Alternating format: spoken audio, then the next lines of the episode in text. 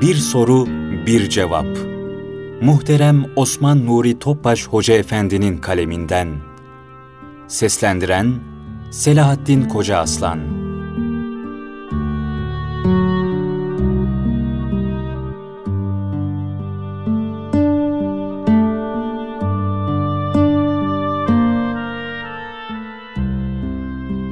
Soru Efendim, sözle eğitim olmaz ifadenizi açıklayabilir misiniz? Cevap Yaşanmayan ve örnek davranışlarla misallendirilmeyen hakikatler, kuvveden fiile, teoriden pratiğe çıkma imkanı bulamaz. Yani hayata geçirilmeyen fikirler, ebediyen kitap satırlar arasında kalmaya mahkum olur. Bu sebepledir ki, ahlak ve fazilette kulluğun zirvesi ve beşeriyete en büyük mürebbi, terbiyeci, eğitimci olarak ihsan edilen Efendimiz sallallahu aleyhi ve sellem, İslam'ın yüce prensiplerini sadece ifade etmekle kalmamış, onları bizzat kendi hayatında tatbik ederek insanlığa takdim etmiştir. Bu, Efendimiz sallallahu aleyhi ve sellemin bütün insanlığa telkin ettiği en mühim ve en büyük eğitim metodu olmuştur. Böylece Hz. Peygamber'in ifade ve davranışları en mükemmel örnekler manzumesi haline gelmiştir. Buna mukabil, akılları vahiy ile terbiye edilmemiş filozoflarınsa, içtimai sulh ve sükunla ahlak namına ortaya koydukları müsbet veya menfi fikirler, çoğunlukla kütüphanelerin tozlu raflarındaki kitaplarda kalmış, hayata intikal edenlerinin de ömürleri gayet kısa sürmüştür. Zaten bu filozoflar söylediklerini kendi hayatlarında da başka insanlar üzerinde de örneklendirmekten aciz kalmışlardır. Mesela Aristo, ahlak felsefesinin bir takım kanun ve kurallarının temelini atmış olmasına rağmen, vahyin rehberliğinden uzak olduğu için, onun felsefesine inanıp hayatına tatbik ederek saadete kavuşmuş tek bir kişi bile görmek mümkün değildir. Yine Farabi'nin hayalinde canlandırdığı faziletler şehri ve ideal topluma dair fikirlerini ihtiva eden en mühim eserinin bile tatbik imkanı olamamış, o fikirler de kitap satırlarından dışarıya çıkamamıştır. Çünkü bunlar yaşanarak yazılmış ve söylenmiş gerçekler olmadığı gibi, kaleme alındıktan sonra da yaşanabilen özelliklere sahip olamamıştır. Oysa Hz. Peygamber sallallahu aleyhi ve sellem Efendimiz, Risalet vazifesine başlamadan önce kendisine herkese sevdirmiş, halkın kendisine sen el-emin ve es-sadıksın demelerini gerektiren mükemmel bir şahsiyet sergilemiş ve o, tebliğine böyle bir kimlik ve şahsiyet tescilinden sonra başlamıştır. Bu sebeple bir eğitimcinin sözleriyle hal ve hareketleri arasında bir zıtlık olmamalıdır. Nitekim Allahu Teala kişinin sözüyle özünün, konuştuklarıyla yaptıklarının birbiriyle tezat teşkil etmemesini emretmiş ve bu hususta şöyle buyurmuştur. Ey iman edenler! Yapmayacağınız şeyleri niçin söylüyorsunuz? Yapmayacağınız şeyleri söylemeniz Allah katında büyük bir nefretle karşılanır.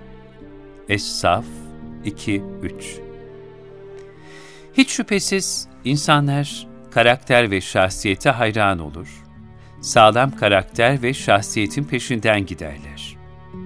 Çünkü sağlam bir şahsiyetin sergilediği en küçük hal ve davranış, bazen en hikmetli sözlerden bile daha tesirlidir.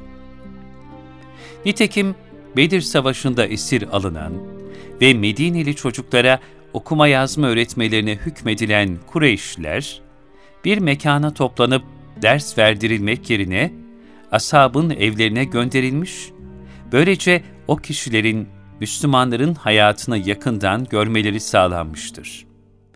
Bunun neticesinde de onların mühim bir kısmı İslam'la şereflenmiştir.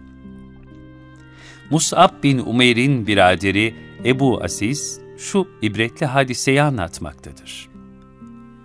Bedir Savaşı'nda ben de esir düşmüş, Ensardan bir topluluğa teslim edilmiştim.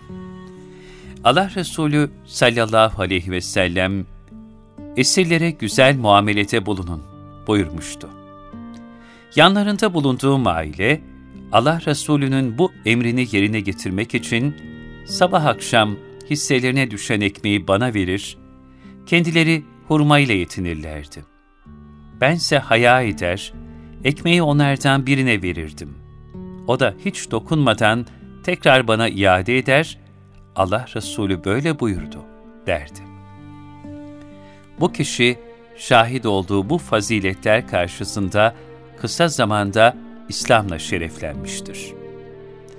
Ecdadımız Osmanlı'nın ince bir siyaset olarak yeni fethedilen yerlere evvela gönül ehli, salih ve veli zatlar iskan etmesi de büyük hidayetlere vesile olmuştur.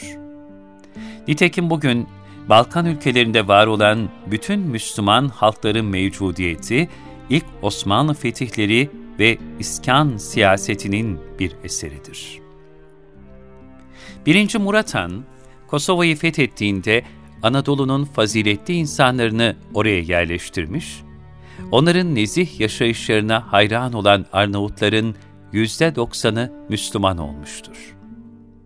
Yine Fatih Sultan Mehmet Han da İstanbul'un fethinden sonra Bosna'yı fethetmiş, o mıntıkaya gönül ehli, temiz Anadolu halkını iskan etmiş ve Boşnakların tamamı, İslam'ın güzelliğini şahsiyetlerinde sergileyen bu insanlara meftun olarak hidayetle şereflenmişlerdir. Ayrıca Osmanlı'nın gittiği her yerde hak ve adaleti hakim kılması da maddi manevi fetihlerinin önünü açan bir unsur olmuştur. Balkanlarda prenslerin zulmünden bıkan halklar, Osmanlı hakimiyetine girmeyi gönüllü olarak arzulayacak noktaya gelmiştir. Öyle ki Lehistan'da Osmanlı atları Vistül nehrinden su içmedikçe bu ülke hürriyet ve istiklale kavuşamaz sözü bir darbı mesel haline gelmiştir. Çığırından çıkmış olan Hristiyanlıkta akıl ve mantık dışı zulüm ve yanlışlıklara isyan ederek protestanlık mezhebini kurmuş olan Alman reformist Martin Luther de ''Ya Rabbi, büyük Türkleri bir an önce başımıza getir de senin ilahi adaletinden onlar sayesinde nasiplenelim.'' demiştir. Ayrıca Martin Luther, halkını acımasızca sömüren kendi idarecilerini de şu sözlerle ikaz etmiştir. Sizin gibi gözü doymaz prenslerin, toprak ağalarının ve burjuvaların idaresinde yaşamaktansa Osmanlıların idaresini tercih ederiz. Çünkü onlar fakirlere sizden daha şefkatlidir. Velhasıl İslam'ın en güzel tebliğ ve talimi, müminlerin onu hal ve tavırlarıyla fiilen temsil etmeleridir. Mevlana Hazretleri ne güzel söyler. Hal ile öğüt veren, sözde öğüt verenden iyidir. Manevi fetih ordusu olan veliler, gönül alemlerinin zenginliğini, yani fethedilen ülkelerin her karış toprağına olduğu kadar, insanların kalplerine de nakşetmişlerdir. Böylece yeni fethedilen topraklarda yaşayan gayrimüslimler, Osmanlı halkının ahlakına, bilhassa da merhamet ve şefkat duygularına hayran kalmış ve bu keyfiyette onların İslam'la şereflenmelerini kolaylaştırmıştır.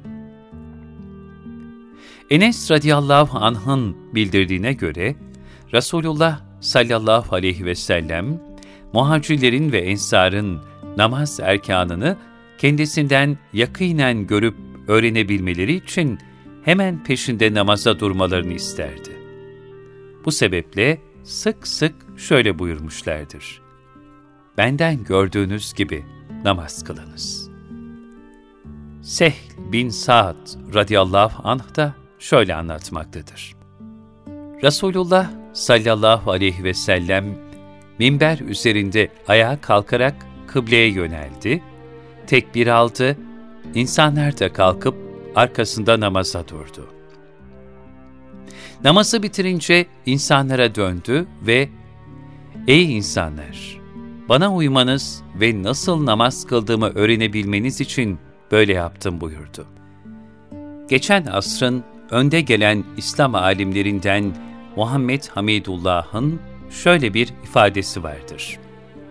Batı toplumunda Hristiyanları İslam'ı kabule sevk eden fıkıh ve kelam alimlerinin görüşleri değil, daha ziyade İbni Arabi ve Mevlana gibi tasavvuf ehlinin halleridir.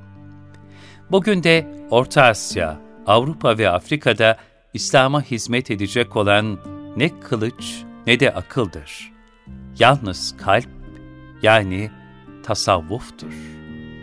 Çünkü hem Hz. Peygamber Efendimiz ve ashabının hem de mutasavvıf İslam büyüklerinin yolu ne kelimeler üzerinde uğraşmak ne de manasız şeylerle meşgul olmaktır.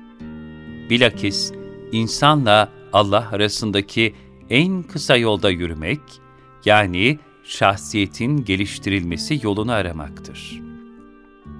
Belhasıl, insana öğretilen hususların nazariyatta, satırlarda ve sözlerde kalmaması ve hayata intikal edebilmesi için daima örnek şahsiyetlere ihtiyaç vardır. Bugün eğitim sahasında en çok eksikliğini hissettiğimiz usul de budur.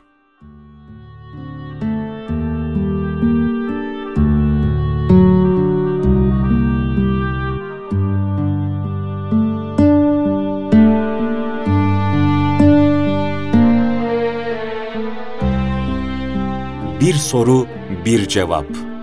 Muhterem Osman Nuri Topbaş Hoca Efendi'nin kaleminden. Seslendiren Selahattin Koca Aslan